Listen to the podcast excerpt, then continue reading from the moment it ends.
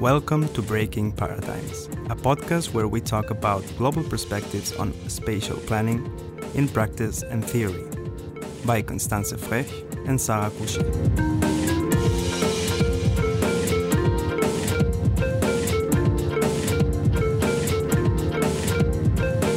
Today, we want to talk about China's influence in Africa.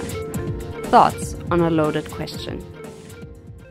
In May 2019, we attended a panel discussion by Vienna Institute for International Dialogue and Cooperation, short VIDC, about China's influence in Africa.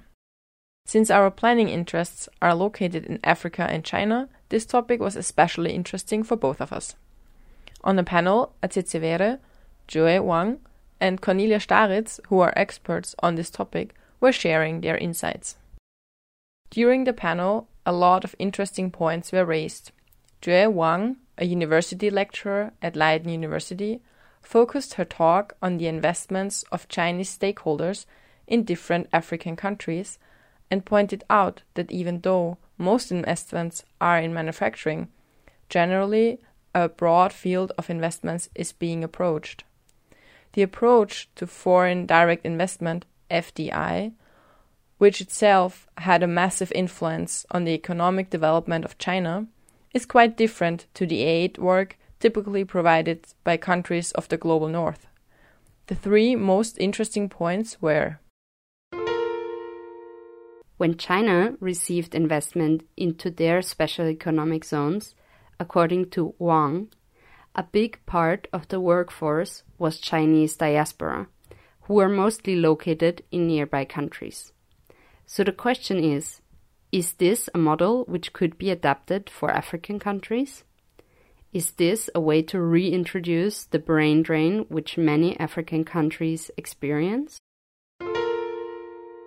And as climate change has more severe effects and the Chinese government introduces stricter standards, is foreign direct investment a way to find places which offer lower standards and or wages? What effects are to be expected for the growth of sustainable industries, as many African countries have higher standards for environmental protection. Many African nations, particularly in Eastern and Southern Africa, built their independence from a socialist ideology, such as Ujamaa in Tanzania which is different to Chinese development but still builds on similar values, as well as the additional common denominator of being a place of conquest for Europeans. Which role do identity politics and similarity of history play in creating a more level playing field when it comes to investments? Secondly, Atsetse Were, a development economist from Kenya, was pointing out several different notions about FDI in general, but also specifically from China. She discussed the issue of special economic zones in Africa since they are being significantly more advantaged than local production. This de incentivizes local production and specifically scaling up and formalizing business practices. The development of capacities and skills creating a spillover for the local economy, is instead a dual process working separately. The increase in wages, however, is undeniable, and the investment capacities can be built through this system, but industry development is not underway. The two most poignant observations and burning questions were the lack of specialization and regional value chains, which were pointed out by Were led to each nation trying to build a diverse portfolio of industries, but opportunities for scaling up are limited. What are the true costs of focus, and what is the difference between specialization and monocultures of business? Secondly, even though governments are looking towards formalization as a tool to generate tax revenue, how realistic and beneficial are these practices on a local level. Lack of infrastructure culminating in different hurdles such as high electricity costs, lack of grid system, etc., are not a benefit to micro and small businesses. However, looking towards the cost of formalization through taxes, but also standards for workers' health, environmental protections, etc., what is a realistic approach to create a framework for these businesses? What role could investments to the local level play in this regard? Atsetse Were and also Cornelia Staritz, a lecturer at the University of Vienna, pointed out that initiatives for indigenous businesses are still few and far between, adding that the development of good policies for local African economies lay with the governments in order to avoid just being a gateway for third parties due to beneficial trade deals and circumventing taxes. The responsibility lies with the African governments, which, as nations like Ethiopia show, can have a very strong hand in shaping policies with positive long-term effects. During the Q&A part of the panel, Were also raised attention that especially historically Europeans tend to infantilize African governments and at the same time downplay the horrors of colonialism by equating China to a colonial power. We were intrigued and sat down to talk about the role of China in Africa with a game developer from South Africa and an architect from Ethiopia.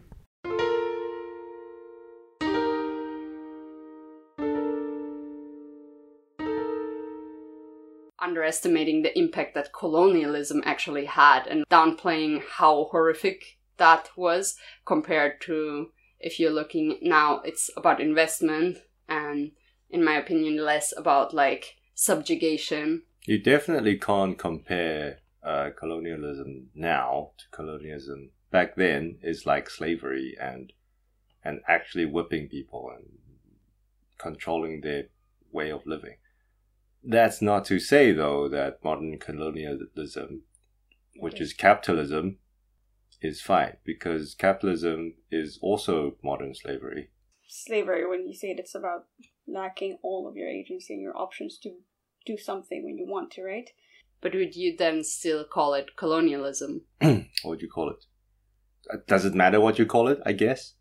I would call it exploitation. I guess. Not that uh, slaves weren't exploited; they were still exploited. Obviously. So exploitation is just the mode of being rather than the label on the can that you pour the soup of exploitation out of. For me, like using the same terminology kind of can have two effects. The one is kind of describing the horrificness of it, like now and then, but also to kind of milden the the historical view that we have of yeah. what actually happened. Yeah. So. Well, it, it, Europe is trying to say China now's colonialism into Africa is like our colonialism back then. It's just investments. Um, but that could be at some point in Africa a luxury where people would actually just be okay with having no options for the moment so that they can guarantee a future for, let's say, the next generation that they would produce in a way. Let's say uh, a company comes to Ethiopia with a factory plan to build that, right? And um, well, there will be a certain wage, a very low low wage that they would let's say, give their employees. And people in that area really, really need this. And they would just go for it instead of having another thing because it somehow promises, let's say, a little piece of land at the end when the factory is finished, finalized, and done, because they promise to also go away. It's not just a permanent thing when they come and invest. That um, the the contract deals were mostly is like, we come, we do this, we invest this much, and when we have this amount of profit, then we go back to wherever we were. And whatever is left in that country becomes owned by the people who are working in there in some form. So these people would see that as an option somehow. Uh, a lot of European board games use the theme of colonialism. Um, like one of the ones I remember I play a lot is called Mombasa, and it's about mining companies going to Africa and taking territories. But as you play the game, you like just moving pieces around. You don't even think about what's happening. Yeah, it's it's a very big thing that we don't really see. and it's global capitalism, and it works everywhere the same, as in uh, low wages, all that. That happened in China already, and that's why uh, they are where they are now. Ironically, because they have a rising middle class because the world's capital poured into China because China was cheap. So now that capital is pouring into Africa because Africa is cheap. Um, although the conditions are quite different. And, and the people there are being exploited on the backs of currency, basically, differences, um, currency power. So they've got capital, they pour it into wherever where they can get the same out at a fraction of the price they would pay somewhere else. It's the same everywhere. So like when Trump was all like, oh, oh, we must keep jobs in America. We must not let manufacturing uh, happen in China. His own factories are doing everything in China. His, his hats are made there. His flags are made there. Why? Because it's cheaper. So managing capitalism is is a difficult thing to to do because the free market is free until it's not. So African people have so EU and America and all of them, they have a history with all of the market stuff, so they have regulations in place. Africa is pretty much still like new at this global game of of pushing money around. So they don't have regulations, and a lot of people are in survival mode. So when they're in survival mode, they're not gonna think, oh, we should be asking for a bit more or a lot more or anything. They just take the job. Same as the people who were in China they were they were there. They don't have a lot to to do anything with. Um, factories get built. California gives them money. That's where you know iPhones come from.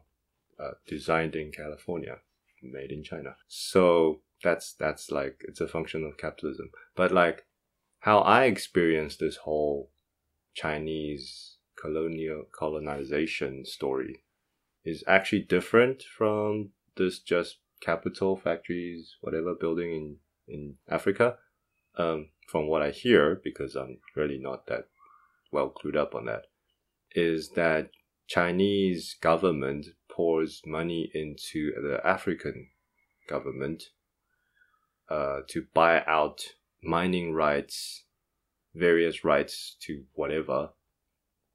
And African government, at least South Africa, from what I know, they're so young in their democracy, and all young democracies have the same problem, which is corruption. Uh, and it's not an African problem. The Spanish had it. The Brazil has it. All the young democracies after a revolution will have the same problem. Um, I've struggled hard enough. I need to get paid. I call it the rapper effect. Like I've struggled long enough. I've been shot at whatever. Now I'm gonna get paid with bling and BMs and whatever they get some money from the wherever Chinese government uh, come from, and and they'll take it. They they'll not think like uh, the mining rights here are worth so much more. The people deserve more. They'll just like take it, and they take it personally. They they don't they stuff it in the back pockets, and they let the mining rights. The Mining rights is the one thing I can think of. Like I'm sure there are other other things, land rights, whatever and yeah, in that way, you see a lot of Chinese business proliferate. For me, something that you mentioned was very interesting because it also came up in that event that uh, I went to. That like this narrative of um, helpless African governments, people like still being a young democracy, and uh, on the other hand, most uh, politicians in a lot of African states have educations from like Harvard and or or Cambridge or I don't know somewhere. Um, like uh, in terms of education, probably a lot more educated than most European politicians, for example. um, and so, like for me, this is also um, a big question if that is more uh, a cop out um, of saying like, okay, African governments are are so helpless. Like it's still everything is still very new and I think what you said also has a lot of merit to it. That um, on the other hand, regulations, like to write regulations, to to invest in legislation in that sense, to really push forward um, government regulations is also a lot of work, and so um, where where is the where is the connect? Is it really that it it's all on on the on that legislative aspect, um, or is it also maybe a bit of a marketing strategy? You can educate one leader um, form in like as much as possible, as much as, but no matter how educated they are, um, there's definitely like a lot of links and gaps in between that would break off, and it's not just about um, uh, how good they can process things, but it's also like the leadership and the process in between. I don't think they even talk about education, but a lot of them are very educated, but they, that education doesn't necessarily translate because governments are more than the head of state. The entire chain of municipal parliamentary leaders and all the different holders of portfolios. Okay, I, I don't know if they're all educated, but like uh, they don't appear so, they don't act so. And I don't know if that's a, a, a matter of corruption or a matter of education. But at the end of the day, I think the overriding factor is corruption. As like my, my pockets need to be lined and they try and do something or they have the appearance of trying to do something for the people. This is a highly cynical view. I'm sure a lot of people will disagree. Yeah, and and it, again, it's not a uniquely African problem. It's any young democracy will go through that phase until a second revolution or something, or all the old revolutionary naughty badge people like die out or leave politics, and the real um, concerned young people rise up at some point. It's just how history works. There's really, I feel like there's no way around it. For people to complain about it is is short sighted and like blind to the mistakes of the past. Like you know this happened in other young democracies. You know it's not the first time. Why? Because it's in the history books.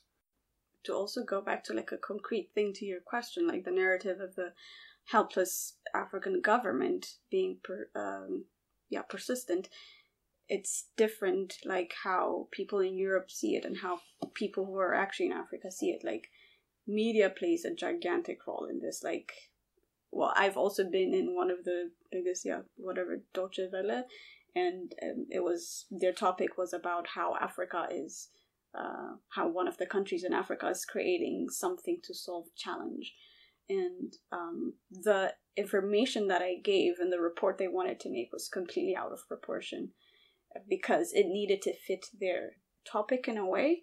And so, um, what information is given out to whoever listens to it is completely different from what is actually happening on the ground. I mean, for example, well, it's not the best, it, it's not democratic at all, but like the Eritrean president, like, he is seen somehow as completely the opposite of a helpless ruler somehow.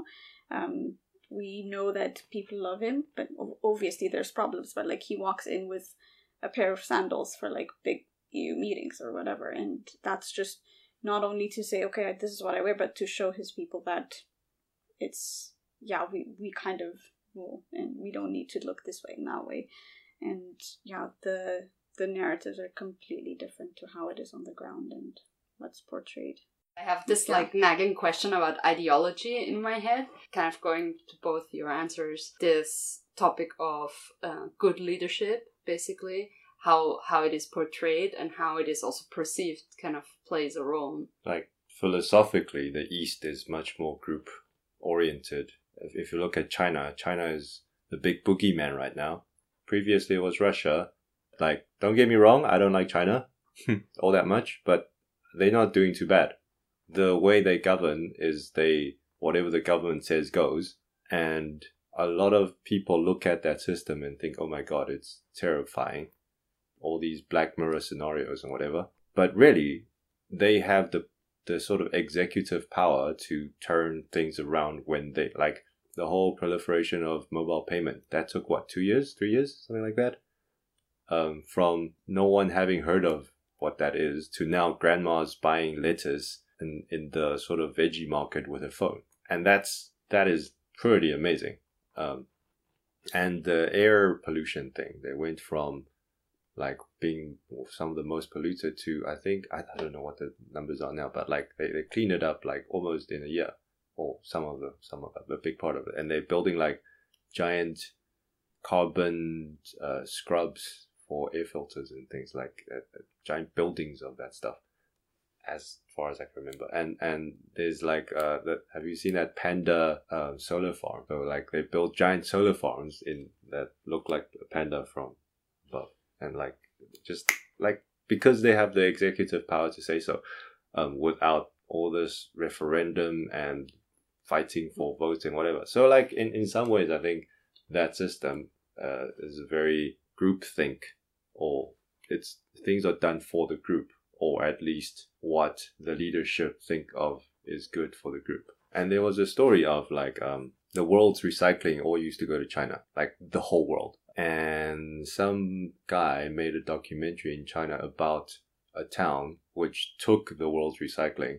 And uh, it, it was a very personal documentary about some little girl who had breathing problems and was basically fucked because they were breathing in so much plastic fumes. And that uh, documentary got out, and then China sort of almost overnight stopped ch- taking in recycling from the rest of the world because they're like, no, screw this, we don't want this for our people or for our image. I don't know which it is, but they basically stopped taking the world's recycling and and then like now the world has to figure out their own world, way of doing recycling, which is like name any country that can do that. I don't know yeah so philosophy wise yeah the east asia is more communal whereas the west is more individual. Africa though um, there's all that talk of ubuntu and community and all that stuff. But like i don't know like i do see over and over again that what comes out in governance feels some, like something else. Like again i say the rapper effect. I think it's maybe at the grassroots yes, there's there's communal thinking, there's Ubuntu, but when you inject power and money and wealth from somewhere else, it becomes something else. Like I think there's a clash between um, Western wealth and African values, and then people start to take care of their own, and it becomes something else. And I don't know like again, I don't think it's an African problem. I think it's a young democracy meets big money injection from the rest of the world problem. I think, yeah. Yeah, I mean, I remember talking to a colleague a couple weeks back. Like, we remember, like, I'm 26, and remember, like, our concrete example of this, like, our parents and even their neighbors and whatever, all the whole community being like super um, generous about whatever they want to give. There's like um, holidays, there's um, events, parties they want to throw every week just so that they can gather. And these are like ginormous events. They would like bring cattle and slaughter things and everything. And that's basically just about saying, just come, let's chat, let's chill together, and let's talk about our problems and let's talk about our good things and let's celebrate each other. And because of the inflation that actually happened so rapidly, things have changed completely. Um, right now, it's really nobody really understands that concept anymore, especially the next generation that happened afterwards, because the previous ones were about the value was about um, creating um, opportunities. So it's in the long term really what exists. So if I invite you for a party or if I help you with something, then the value is that you are there for me and you'll be there whenever I need you back. So those are building opportunities. But right now, since everything is in high demand and uh, needs uh, pace with a lot of energy, it's um, there is a lot of scarcity happening, and it's about opportunities. What opportunities could I get from you that I can do right now, instead of what can I create of a longer term possibility with you, and that has grown also. You can see that in the larger scale of the whole frame of economy right now, and it plays a big role in politics too. So, what um, do you think is the interest of China in the African continent or specific spaces on the continent? Like you mentioned mining before and kind of I, mineral I, extraction, but. I say that because that's what South Africa is known for. Everyone thinks of Africa actually as a market to sell into. They think of that. They, they keep saying, oh, it's the untapped market, it's the untapped market. So X billion mobile users. Oh my god, it's the next whatever. The fact is the infrastructure is not there, and I guess they're building it because, like, again, Huawei and Xiaomi, and there's a lot of that going that way. But yeah, I think actually, yeah, there's a lot of Chinese interest in the telecoms sector. But other than that, I, I, I think for me, my neighborhood where I live went from not having anything Chinese around to becoming basically Chinatown in the space that I lived there. It's like six years or something. And I'm happy because the food is great. like, it just like, boom, became Chinatown. I don't know why.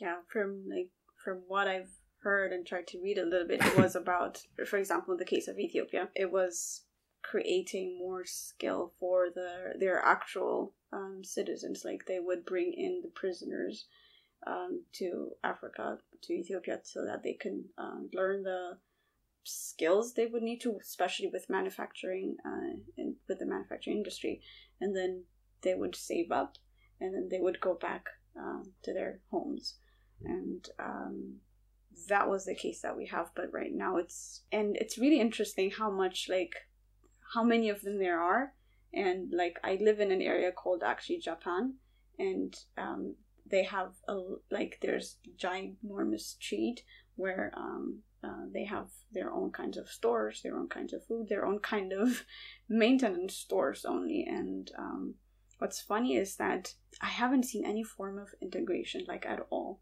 And the fact that I don't even know a lot about them is because we don't really integrate at all, and that that shows maybe that the plan is not to you know not to build that community but also to because it shows that there might be another interest there which i have no clue which even like a lot of people do not have a clear um, clue about. So this um, friend um, who is in south africa asked me um, if there were actually chinese ethiopian communities because they've lived there in ethiopia for such a long time. They have a second generation um, child, for example, that have been married into the Ethiopian uh, family, and those second generations, if there were like communities, and I actually tried to look in that because it's something that I've never thought of, and I didn't find anything. Uh, people are like even confused, like what?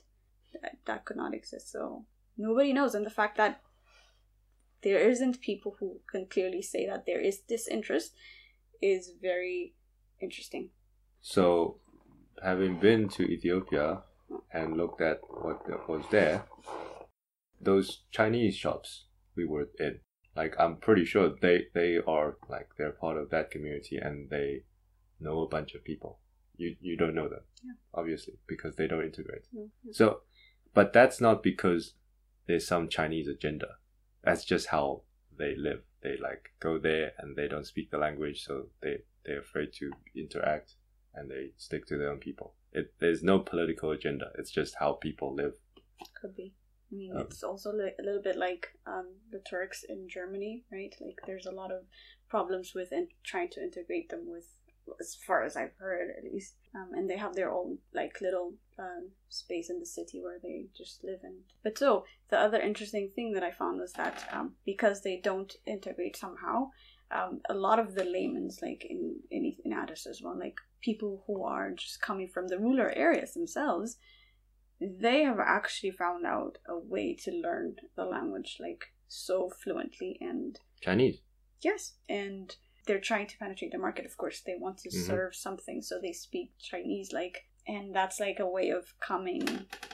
I don't know if that's like if you're good in in a city, if you are strong enough uh, when you're living somewhere, then it becomes the other way around that comes uh, to you. So yeah, that's also a way of looking at it, I guess. I remember being in Addis, and uh, for example, the the Addis light rail, it it was completely funded, or yeah. at least partially yeah. funded. I don't know that like number, but um, by by Chinese investors, and they had a very interesting like system of it though that the the government apparently said, okay, we want your money, but we want to employ our own people, so teach our people locally mm. how to construct, how to like obviously the the instructors would be Chinese, and there was also Chinese workers for like speciality things, but generally the idea was to create a way that uh, would have like an, a longer lasting effect that you would have Ethiopian people who could fix things, that you would have Ethiopian conductors, and it wouldn't be um, this idea of needing to either migrate um, for Chinese people, but really to have an investment and then to being able to maintain the system um, without outside influence to a certain extent. If there is this kind of project, then in my opinion, that would not be exploitative. It would be you invest something, they get the money probably back at some point because yeah. it's a very profitable business, as far as I know and there are similar like systems that are also with European investment. And then for me, the the question there is like, what are non-exploitative patterns when we talk about investment, or is investment inherently exploitative? I mean, it's not inherently exploitative. I don't think, because yeah, you can always pay a fair price for a long-term project. I mean, I think the exploitation is I'm gonna give you money, you don't know what your stuff is worth, I'm gonna take it. It's a bit like a game. Like, it, it is a game. So, so as in, as a leader, you can either choose to make the country better, and then you you you you score points on people's uh, in people's eyes, or you benefit yourself, you score points in your pockets. Like which point, which points are higher value to you? That's they get to decide that. And then we're back at ideology. yeah. And like morals and value systems in the end. Yeah but from the, the patterns or um, China is could be breaking that exploitation pattern, but it's I think because they are willing to uh, uh, actually do like an honest business investment, and it's not just always about exploiting exploiting if you know what you're selling. It's almost like though that the leaders are exploiting the country as in knowingly or unknowingly. Yeah, the leaders are exploiting their own resources to enrich themselves.